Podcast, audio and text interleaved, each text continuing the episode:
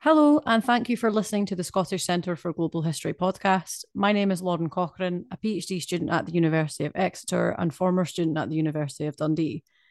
I'm talking to Dr. Alex Sessa today, who completed his PhD at the University of Southampton in June 2021. Hello, Alex. Thank you for agreeing to participate in the podcast and agreeing to share your research with us. Could you introduce yourself for our audience?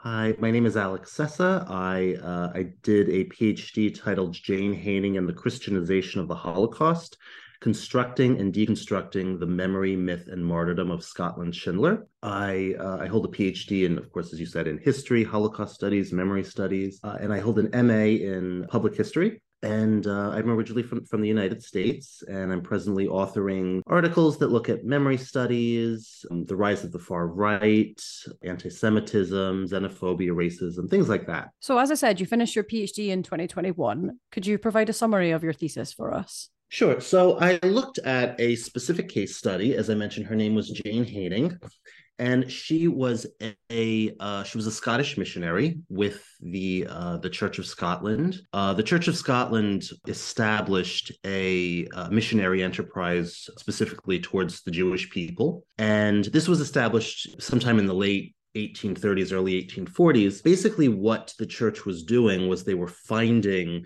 Jewish communities with the intention of evangelizing Jewish children.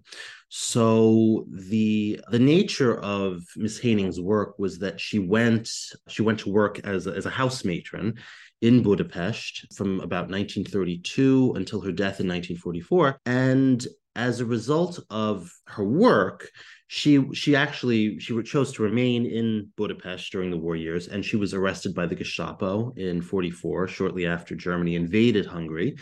And she was arrested, and after a brief detainment in Budapest, she was sent to Auschwitz, where she tragically died. And the Church of Scotland has been very eager to demonstrate this sort of Christian heroism, this Christian spirit of her commitment to Jewish children.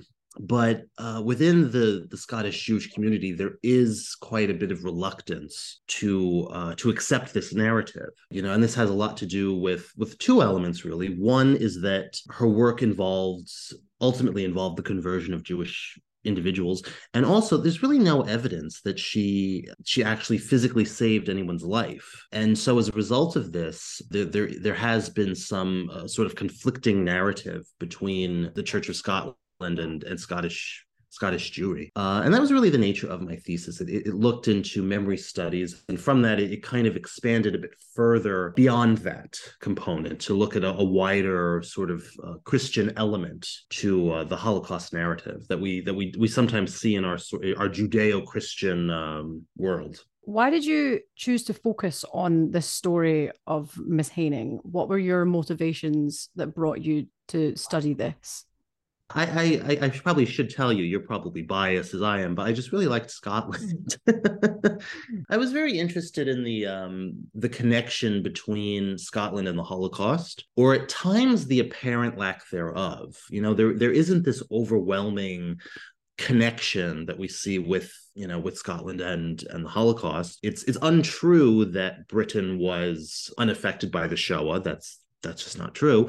But with Scotland in particular, if you sort of take them as, if you were to look at them as an independent nation, they specifically have really two main links with the Holocaust. One is through the Kindertransport. They were children who came over from Nazi-occupied territories who went up to Scotland to live with families. And the other is Jane Haining. It's untrue that she was the only Scottish individual who perished in the Holocaust, as is sometimes claimed. That's, there's really no evidence there's evidence to the contrary of that claim.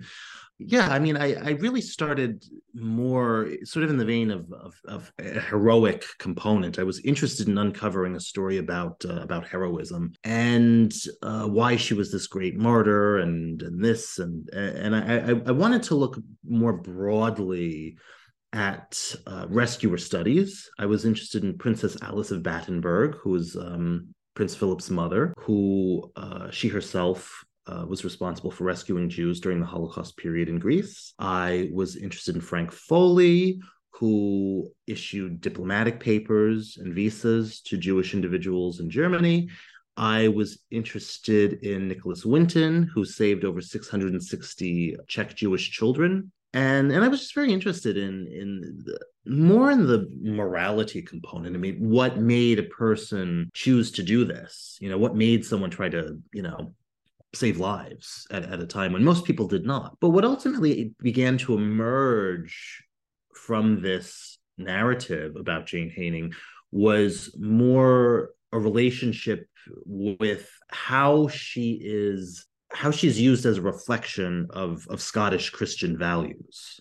How, you know, there's this component to how I think Scottish identity is shaped around heroism, about you know, Robert the Bruce, about wanting to you know, I mean, the this idea that that, for instance, that the Romans were unable to invade Scotland, when historians generally agree that it wasn't so much that they didn't find anything in Scotland that they really wanted or valued. So there's this idea of how I think Scottish individuals see themselves, and that's not, you know, an impunity, and that's not to contest that. It's just sort of meant to contextualize that a little bit. And I think more broadly that there became this element too of the evolution of, you know, a sort of nominally Christian nation, you know, like the UK, like the US, where I'm from, and how the Holocaust sort of emerged in popular consciousness from being something that was more about the antithesis of Christian values to the explicit destruction of Jewish life on a mass scale. And I think that Jane Haining, she reflects that to some degree. I find it really interesting where you mentioned about the kind of lesser known links about Scotland and the Holocaust. I think, especially in terms of histories of the Second World War in general, the UK is kind of pitted, and it's pitted itself as standing alone, you know, and also because we are an island, we didn't have the same direct experience of concentration camps as people that were in continental Europe did. So I find it really interesting that you've highlighted this gap on this discussion about the Scottish experience and Scottish implications, particularly in relation to that history of the Holocaust. Yeah, it's interesting. I mean, in 2010, under Gordon Brown, whom himself, a Scottish background, he come, you know, as a background in the Church of Scotland specifically, he introduced an award program that was called the Heroes of the Holocaust Award, which awarded courageous Britons, basically, who were noted to have taken action during the Holocaust period, you know, again, because most did not. And I think that's an important distinction when we look at rescuer studies specifically. You know, most people were what we call bystanders. In fact, some scholars, they do specifically break the Holocaust down into perpetrators, victims, and bystanders. That, you know, you have that sort of triad, that this sort of relationship between those three, that without those components, you could not have really had the Holocaust. And so that's one potential analysis that's one way of looking at it.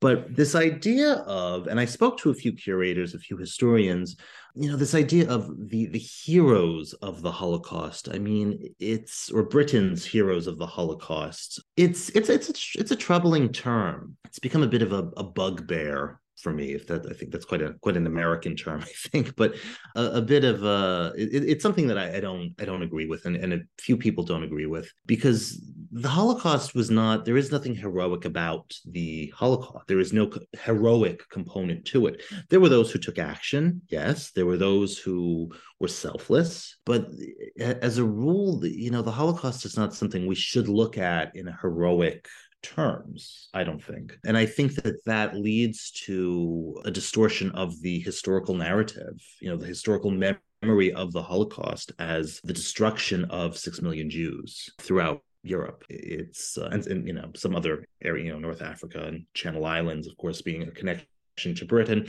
But yeah, I mean, so this idea that Britain sort of, that there's this let's present ourselves as this specific heroic, you know, having this community of people who were heroic, and that we can now, not only that, but that we'll use this as a model for teaching people about the Holocaust, that we'll use this as a model for, you know, how to act when we're confronted with intolerance, with hatred. Surely that is a positive thing to do, to act, you know, in the name of others when you see people being mistreated. But I don't think that that's an appropriate way of reflecting on the Holocaust in particular. And I think this is especially true, Lauren, as we face a world without survivors.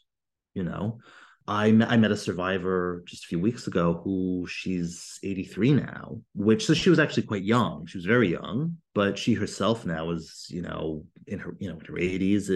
It's becoming harder and harder to find survivors who are able to speak about their experiences. So I think that the dilution of Holocaust memory, the idea that what I call competing narratives, so the idea that we can look at the Holocaust as this sort of Christocentric heroic narrative, you know, that's a challenge. That's a challenge for historians and for curators as we are rapidly moving to a world in which survivors are no longer present. So could you tell us the main arguments of your thesis? Oh, that's a very good question. Well, in a nutshell, I mean, my thesis, it was very interdisciplinary what I did, because it transcends history, it transcends, you know, the Holocaust, it transcends rescuer studies, religious studies, and memory studies in particular. What I look at, you know, when I look specifically at Jane Haining, I look a lot at what I call cultural scripts. And this idea is the notion that memory is constructed by sort of common scripts that we're exposed to. For me, a very big cultural script that we see is film, television, media. You know, one of the big emerging themes of the Jane Haining narrative kind of came about with the release of the film Schindler's List. Of course, Jane Haining had been discussed prior to that time, but there appears to have been a bit of an explosion in her popularity with that, with the release of that film. And a lot of people they talk very considerably about how she is recognized as a righteous gentle by Yad Vashem, and her memorial tree was planted very near that of Oscar Schindler in Jerusalem at Yad Vashem. And people within the church are very quick to talk about that. So there is that element that's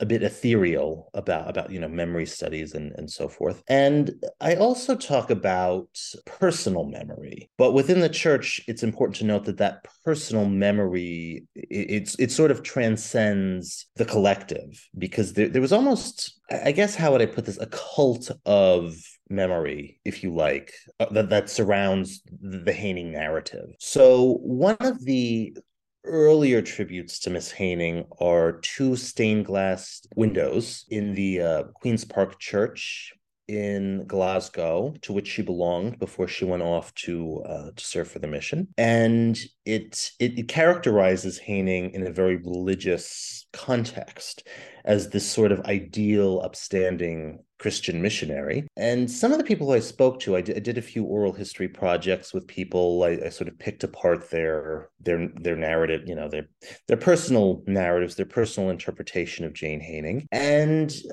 it was just really fascinating, because people, they knew who she was before they knew her. And their understanding of her was very much constructed around these religious scripts, almost this religious iconography, this religious texts, and so forth. So within a Christian setting, it makes sense that the concept of martyrdom, that the concept of a servant who is willing to suffer in the name of, you know, their Lord, in the name of Christ, that would make sense. That would very much, I think, make sense in a memory context. And it also speaks to the wider history of the mission in Hungary. And this is one of the justifications that I think have been used to excuse Jane Haining from, you know, talking about, you know, the fact that she was, you know, involved in missionary work, was that in Hungary, you could not change your religion without parents' consent until you were 18 years old. And so it became impossible for them to actively, you know, to make you change your religion. So it wasn't that they came in to your life and said to you, you will be a Christian, you will give up Judaism and so forth. They didn't do that. They didn't operate like that. What they did was they housed Christian and Jewish students together, and they had, you know, Jewish services, Jewish, you know, lessons in Jewish history and Jewish culture. And they encouraged students to, you know, to have this sense of, you know, Jewish faith. But the idea of Christian kindness, so to speak, the idea of sort of, frankly, winning them over with kindness, of demonstrating a Christian life, was always a part of the component of proselytization. And it's interesting how the church continues to interweave that narrative into how Jane Haining is remembered and commemorated today. It's not that she was a missionary. It's not that she was trying to convert anyone. It's that she was a good Christian. And see, look at her, look at how she lived her life. This is proof of that. But in truth, that was what the mission entailed. So her memory encompasses all of that. And that's really, I think, with respect to the memory studies element, it really is, one has to focus on the cultural scripts, or the jelly mold effect, that our memories and our understanding of our memories are shaped by the context in which we live and the values that, you know, we cherish. And that's very true of Jane Haining. Yeah, I think that's a really important aspect kind of this story, and in general of any kind of, when you look at commemoration and public memory and public histories, as you know, is what narratives are being brought to the fore, and how is that being shaped? I think that's a really interesting part of your project, to look at that. Yeah, and it's been very fascinating to talk to people within the church, and to talk to how people through the years have really started to look at Miss Haining, and to look at how she, you know, should be remembered. And I think that as understanding of the Holocaust developed, I think that was really when there emerged more of an understanding of the, you know, what they call the sacrifice that she made. There really became this understanding of, well, I think one way of putting this is that if we're to look at an oral history context, in the early 1980s, the church that she belonged to in Budapest, which is called Saint Columba's Church, it's still a part of the Church of Scotland today. There's still a functioning relationship with the church. There was a minister there, recently passed away. I think it was a COVID death, actually, but I got to know him a little bit, and I got to talk to him, and it was really important to him to start to hold reunions for former pupils. And he started doing this in the early 1980s. And his exact words were, theologically, it was very interesting, because he said that you had people who were Jewish, you had people who were Christians, you had people who were born Jewish but became Christian, and you had people who were nothing. And, you know, within the Jewish group, you had people who were practicing Jews and people who were Jews, but they didn't practice. So he said it was very interesting theologically. But everyone kind of came together and started to talk about Jane Haining, and they started to share their memories of Jane Haining. And the one thing that they did kind of agree upon was they were touched by her Christian character, and her commitment to the church, and her commitment to the children. And it became evident that she had died, and when they learned how she had died, it was really, really terrible and terrifying to them. This was especially because for many of them, they had come to understand that their own family members had been killed in the Holocaust. And the sense that Jane Haining, that she had the option, she had the ability to flee to safety, she could have gone back to Scotland, but didn't. This is sort of pushed for a further concept of the Christian martyrdom. Yeah, and I think that, and I hope that that kind of explains more about the memory studies component and how that's been, because it's very ethereal, the component of how she's been remembered, and that was a very big challenge with this research, trying to make clear that it was theory. There was a theory component to memory studies, but that it was being backed up by actual case studies, that it was actually, there was trying to apply theory to how people were remembering individually, in a one-to-one conversation, how they were remembering in groups. So when people sat down together and talked about her, and how her sort of legacy had evolved more collectively within the church community, both in Budapest and in Scotland. So we'll talk a little bit more about methodology in a minute. I'm just curious as to whether you did any research in terms of the media reaction to her death. I mean, you've spoken about how the church had learned of her death and how she died and how they reacted to that. But was there kind of any immediate wider public outcry or anything in the British press? Did you find anything? In the immediate sense, not really.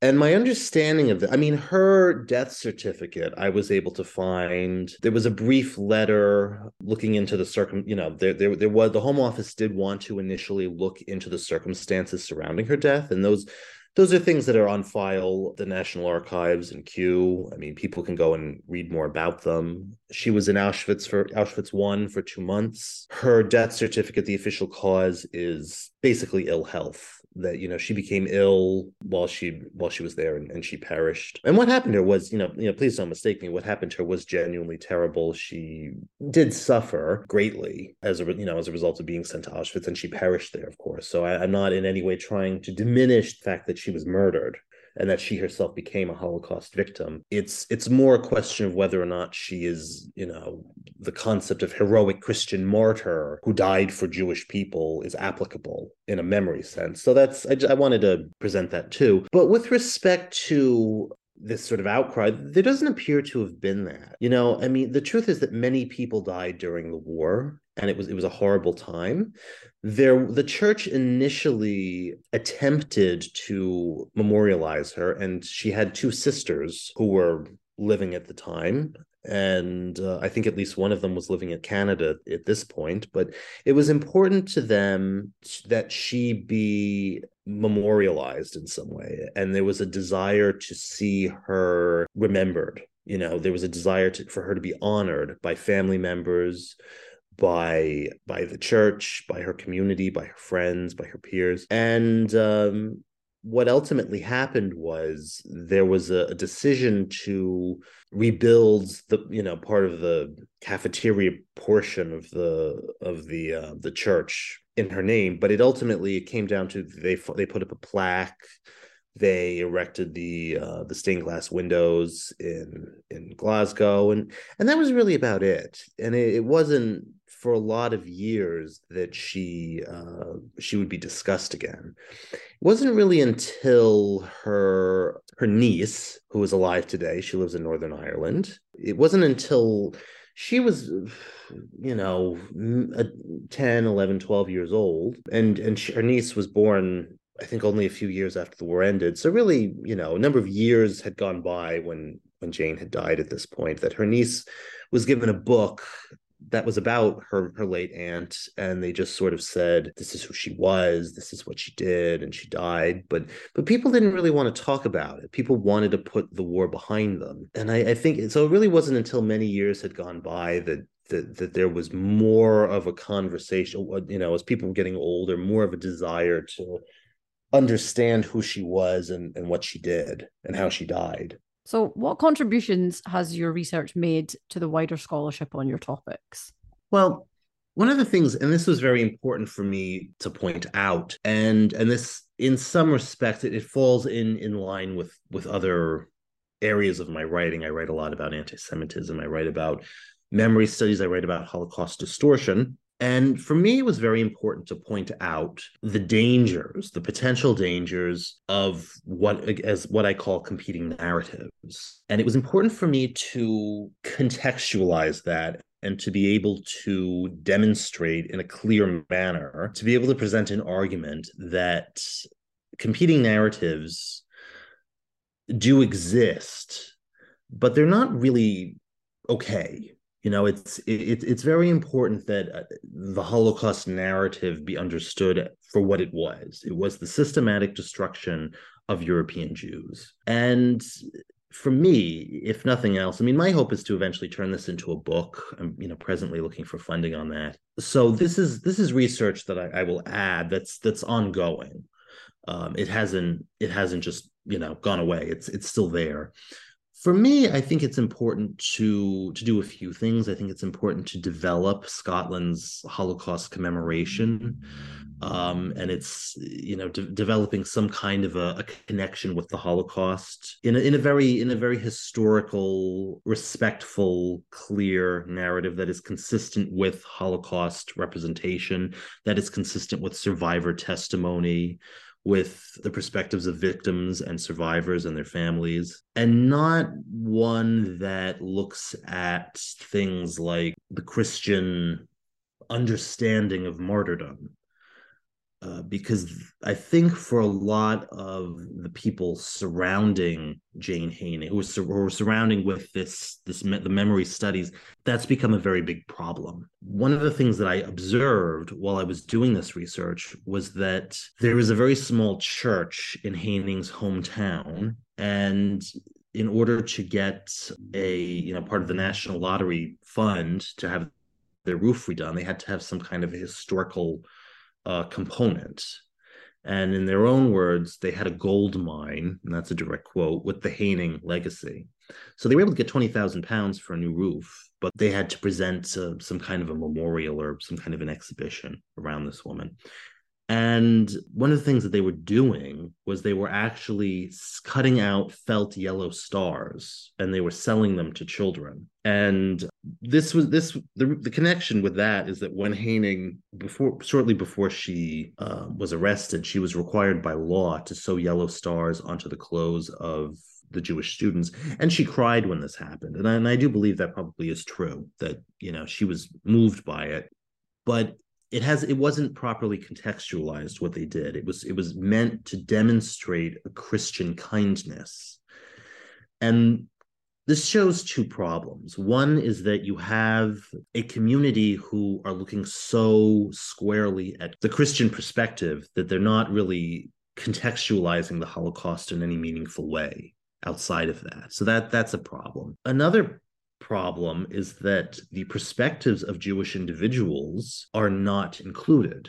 No Jewish person, no group of, Jewish people, they've never really been actively included in the process of discussing Jane Haining in Scotland, at least. It really very rarely happens. And that was a complaint that I received from, some members within, the Jewish community that they had a problem with that there's this discussion that is central to the Holocaust that is excluding Jewish people, maybe not deliberately, but it's trying to look at the Christian component of the Holocaust. And that's a problem. So my hope is that what this research will do is that it will find some way of contextualizing Jane Haining a little bit further. I don't wish to see her entirely whitewashed from history, but I do wish to see her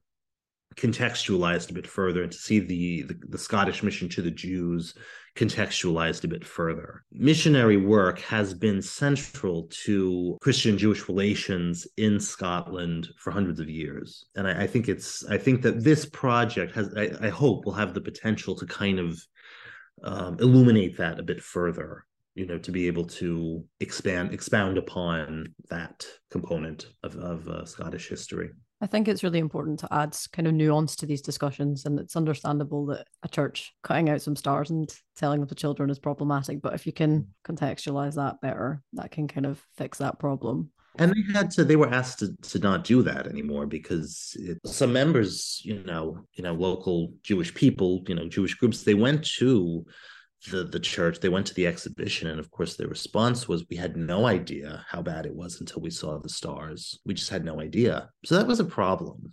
That was a pretty big problem. And it's unfortunate that ecumenical dialogue has so failed.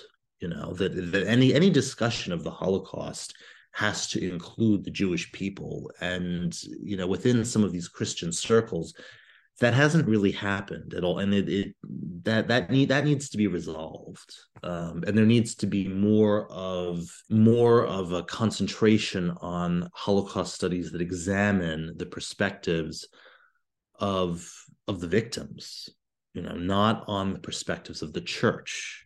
That's a problem. Your project is definitely interdisciplinary, and you've discussed a little bit about memory studies, religious studies. Could you talk a bit more about your methodology and the types of sources that you use? Yeah, I mean, oral history was a very big component. Discussing the methodology is very hard because this project was kind of all over the place. In fact, I'm not sure I should go on the record saying it. There were times I just didn't really think, well, I think with any, you'll know this, any PhD, it can be so massive. You think, how the hell am I going to finish this?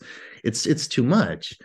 But, I was very interested in doing something with oral history. So I was very quick to use that. And I wanted to talk to people who knew Jane Haining. I wanted to understand that. And I'm very glad I did, because at least a few of them, since I spoke with them, have died. One woman, she said to me, I've never really shared this with anyone before. And within a year of that conversation, she died. So I was very grateful that I got to do that. I tried to educate myself as much about the Holocaust as I possibly could. I read David Cesarani's The Final Solution. I looked at Lawrence Reese's The Holocaust: A New History. I tried to understand Scottish history as much as I could. I tried to understand the, conceptions of Scottish history, of Christian life, of Jewish life in Scotland. So that was a very big component. And I also looked further afield at representations within the media surrounding the Holocaust. I became very interested in a lot of Andy Pierce's work, who I've gotten to know Andy. He's a really great guy. And he was a sort of mentor during a few stages throughout the PhD process. He's currently at UCL. And, I tried to focus on the relationship that was between media studies and the emergence of things like, there was in the 1970s, there was the World at War series, which looked at, it had an entire episode called Genocide that examined the Holocaust and examined the fact that the overwhelming majority of victims of Nazi crimes were Jews, and they were targeted for no other reason that they were Jews. There was the television miniseries Holocaust, which featured a very young Meryl Streep, as you may know, and the emergence of Holocaust literature like Schindler's Ark, which was adapted into the film Schindler's List. So I tried to look at as many sources like that within that vein as was possible. One of the individuals who I also looked at was Corrie ten Boom. She authored a book called The Hiding Place. She and her family were hiding Jews in the Netherlands during the Holocaust period. And she really made no secret about the fact that she was a part of the reason that she felt such affection for the Jewish people was because of biblical prophecy, her belief that it was her mission as an evangelical Christian to bring Jews into the church. And she and her family, they were, sent to Ravensbrück. And while there, she was still trying to convert Jewish people. She didn't really make much of a secret of that. And she herself suffered. She lost family members. And one of the things that I explained further was that actually the televangelist Pat Robertson befriended her and had her on his show, The 700 Club, where she talked about forgiveness, hope, faith, and how she maintained these things during the Holocaust period. And again, what she experienced was horrible, and it's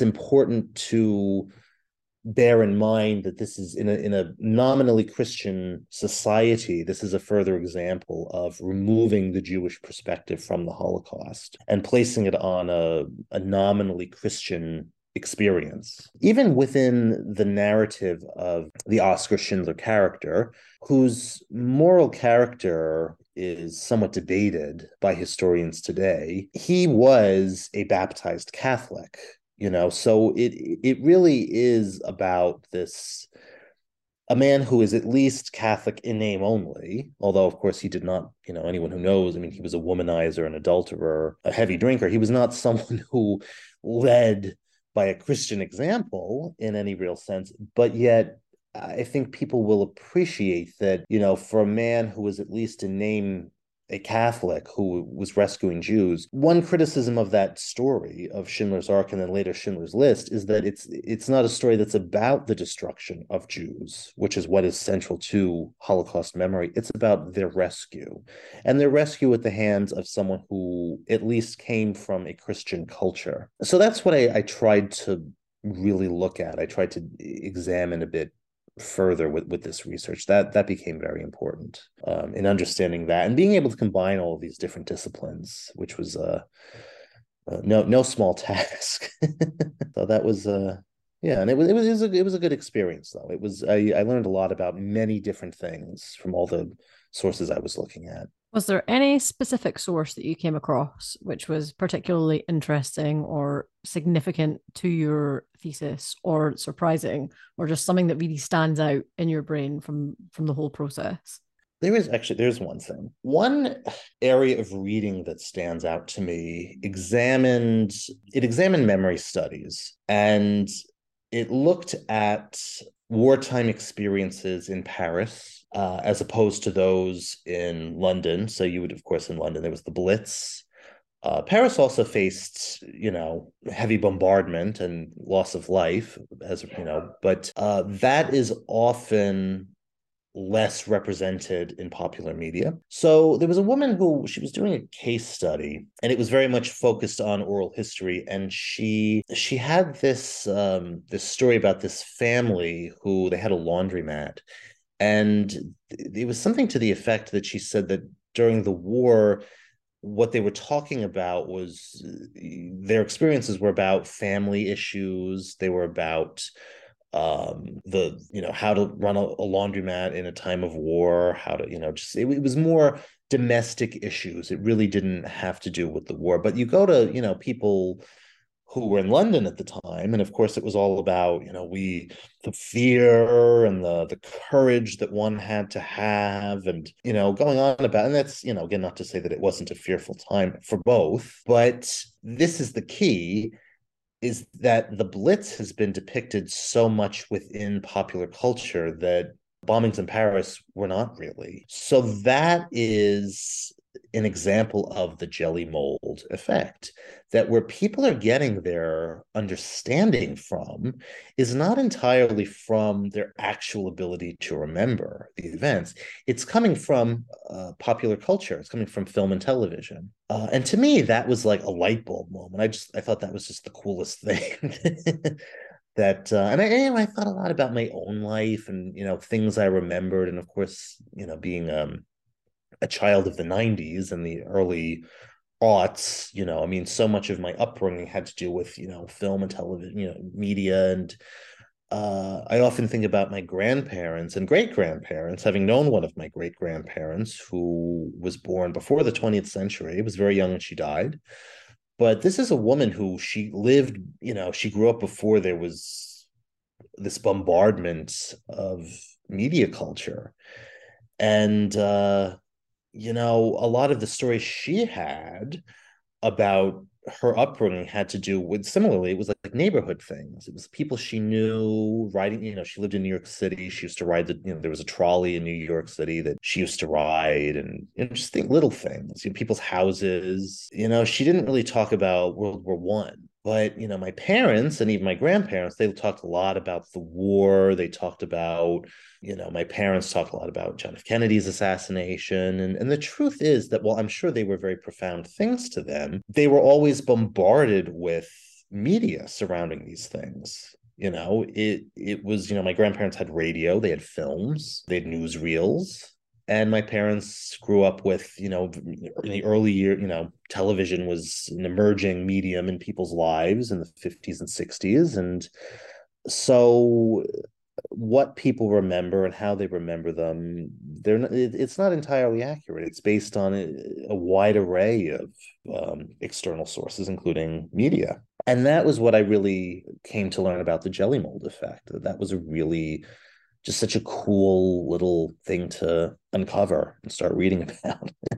I find that really interesting because a lot of what my PhD looks at is British visual culture and popular memory and how British people through the media predominantly have remembered colonial warfare, you know, British colonial emergencies. And it's definitely appears to me that the media and bombardment of images and newsreels and television and film have a massive impact on how people remember things that wouldn't necessarily be how they would have perceived it if they hadn't have seen those things. So I find that really interesting in terms of my own research.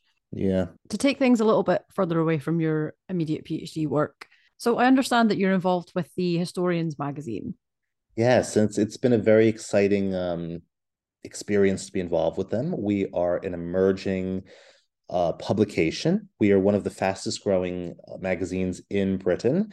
And we just released our ancient history edition. We've got a few more coming up. We have a medieval edition coming up. We have a food edition, history of food coming up. We have history of film, history of empire coming. So we have a lot of really exciting things that are coming our way. And we're always looking for new writers. I have a few ideas that I'm interested in writing about myself. So yeah, I mean, we're always looking for new people to write for us. Anyone who has an article idea. We're very inclusive and we're a very diverse and dynamic publication. And we're always looking for new people to come write for us. So anyone out there who's interested should really get in touch. So just to finish our discussion, I wonder if we could talk a little bit more about your public history work. I know that you were a curatorial assistant at the Imperial War Museum. Well, yeah, I should stress that was a volunteer position. Yeah.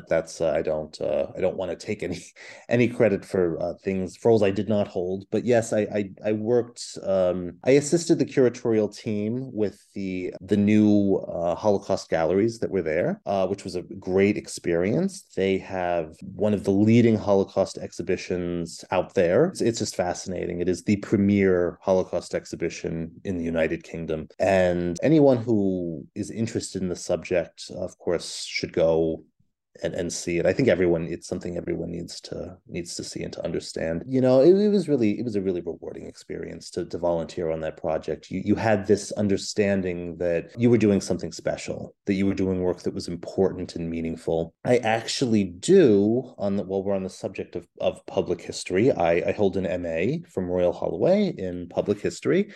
And I got to do a small project on the Kindertransport with the Wiener Holocaust Library.